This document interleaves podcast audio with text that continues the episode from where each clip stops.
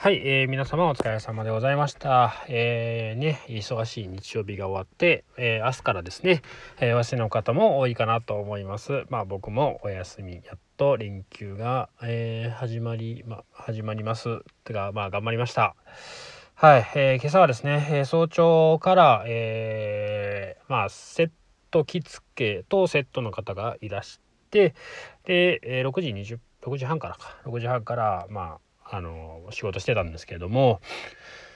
まあそこから本当にね、えー、さっきのさっきまでねずっと仕事をしていましてなかなか疲れました。まあでもまああのね心地いい疲れかなと思います。本当にまあ、えー、今日はゆっくりね休みたいかなと思うんですけれどもまあ、あの昨日ですね。昨日、えー、先日お話をしました、まあ、苦手な、えー、セットね。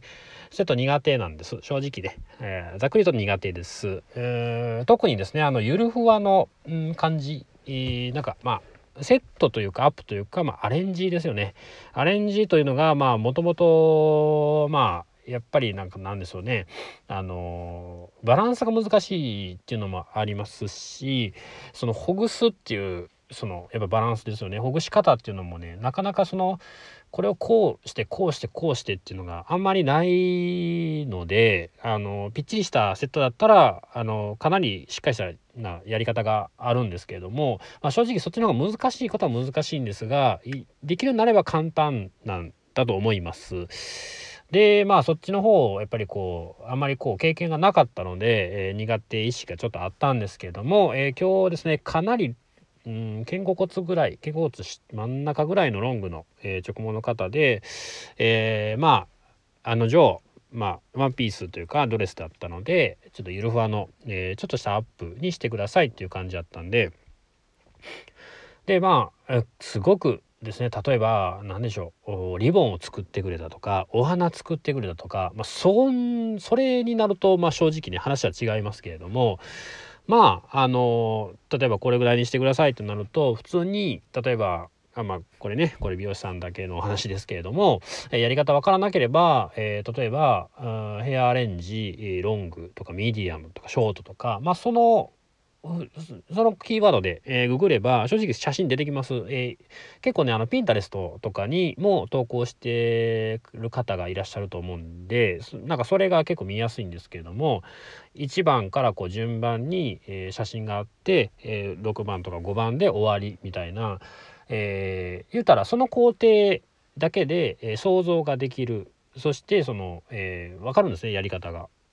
でこれ、えー、すごく、えー、便利だなと思って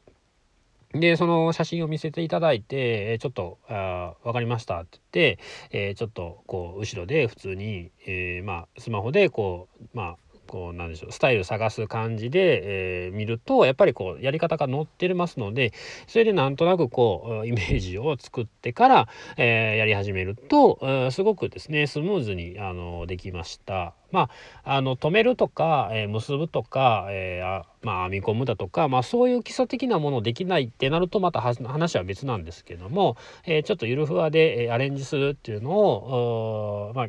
ほぐすっていうのもしっかりとどこをどうほぐすのを、えー、例えば三つ編みの内側をほぐすのか、えー、外側をほぐすのか裏側をほぐすのか、まあ、その辺をきっちりですね適当にやらずに左右対称に、えー、ほぐして、え左右右側と左側ですね左右対称にほぐすと、まあ、ある程度の形はできるのでまあうんまあ割とできるかなっって思ったのが、えー、僕今日今日思いました。まあ正直まあね全然得意な方男性でも得意な方いらっしゃると思うんですけれども正直僕は苦手意識がありましたので、えー、そこに対してはちょっと一歩前進したかなっていうのがあります、えー、ただですねこれ正直例えば成人式のセットとか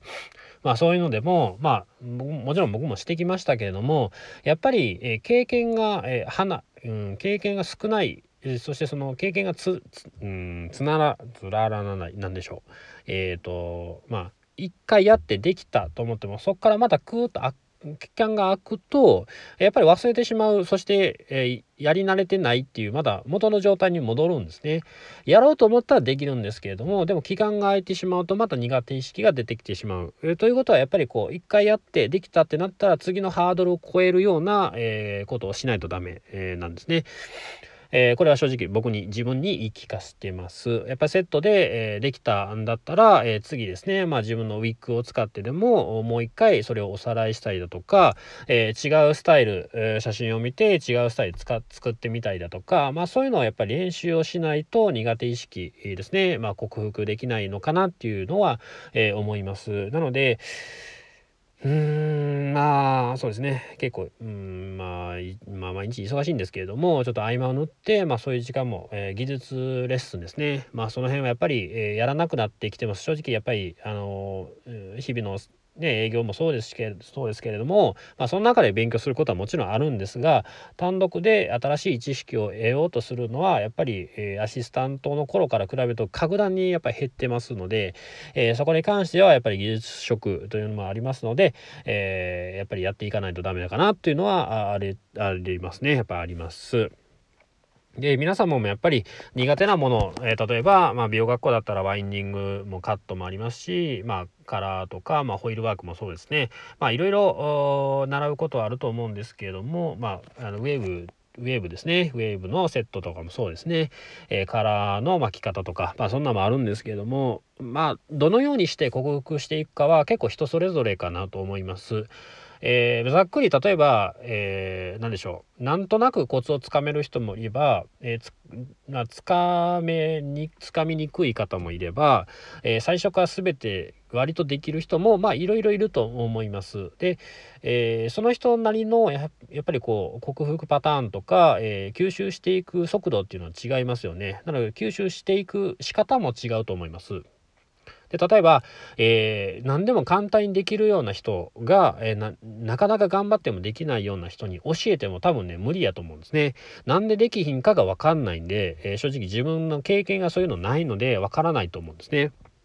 ですので、えー、まあやっぱり同じような感覚を持った方と一緒に練習したり教えてもらうのが一番かと思うんですけれども、えー、そうですねだから僕だったら、えーと、割とうんやればできる方なんです。で、えーと、不器用ではないんですね。ただやっぱり失敗をしないために、えー、正直例えばあのまあ何でしょう働いてる時だったら、えー、上の人からなんかこう文句言われないようになんなら怒られないように、えー、やっぱりこうコツを吸収しようとするんですね。割と僕はそうそうなんです。なので、えー、失敗を重ねて成功するよりも、えー、成功気味にまではまず持っていけるんですね。なのでそれだったら怒られないですね。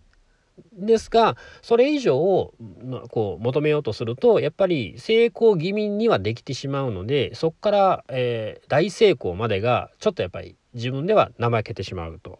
ただ、え苦手な方ちょっと不器用な方とかでも、えー、続けてですねそういう努力を惜しまないで、えー、いられる、えー、性格の方だったらやっぱりそれをコツコツ積み上げることで、えやっぱ土台がしっかりできてきますし、えどのようにして考えればいいかっていうのも分かってくると思います。で、えやっぱりこうちょっとした成功よりも、えそれまそのままですね、えそれではやっぱり満足できない方が多いかなと思いますので、えどんどんどんどん上手になっていくと。でしまいには全然僕なんかをこう超えていってしまうと。ちょっとできるようななんか器用貧乏みたいな方からすると、えー、かなりですね差を開い開けてしまう。だから結構ね不器用な方の方が伸びしろがあるかなと思います。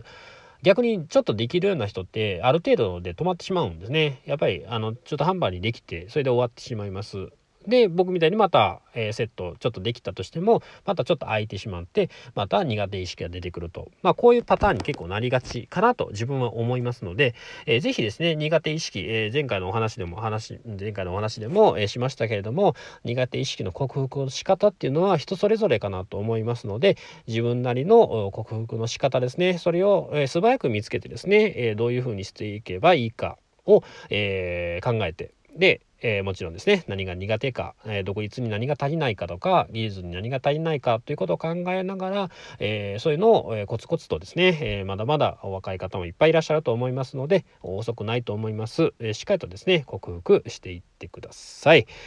はい。では、えー、こんな感じで今日の独り言でした。えー、本当にね、えー、本当に疲れましたので、今日はゆっくり休みたいと思います。え皆様、ではお疲れ様でございました。またよろしくお願いいたします。ありがとうございます。